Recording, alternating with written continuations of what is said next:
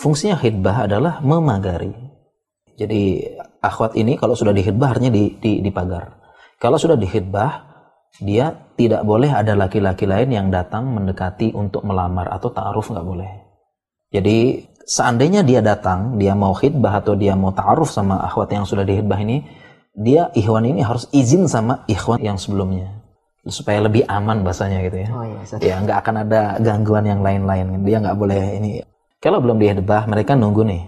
Ternyata selama proses ini ada yang lain yang masuk, ada yang ini masuk. Kemudian dia pun tertarik sama laki-laki lain, tertarik sama ini. Akhirnya setelah lama menunggu, ya tiba-tiba sudah siap. Ternyata janur kuning sudah melengkung duluan sama yang lain kan. Ini kan nyakit ya, Yes. nusuk banget ya. Makanya hitbah dulu.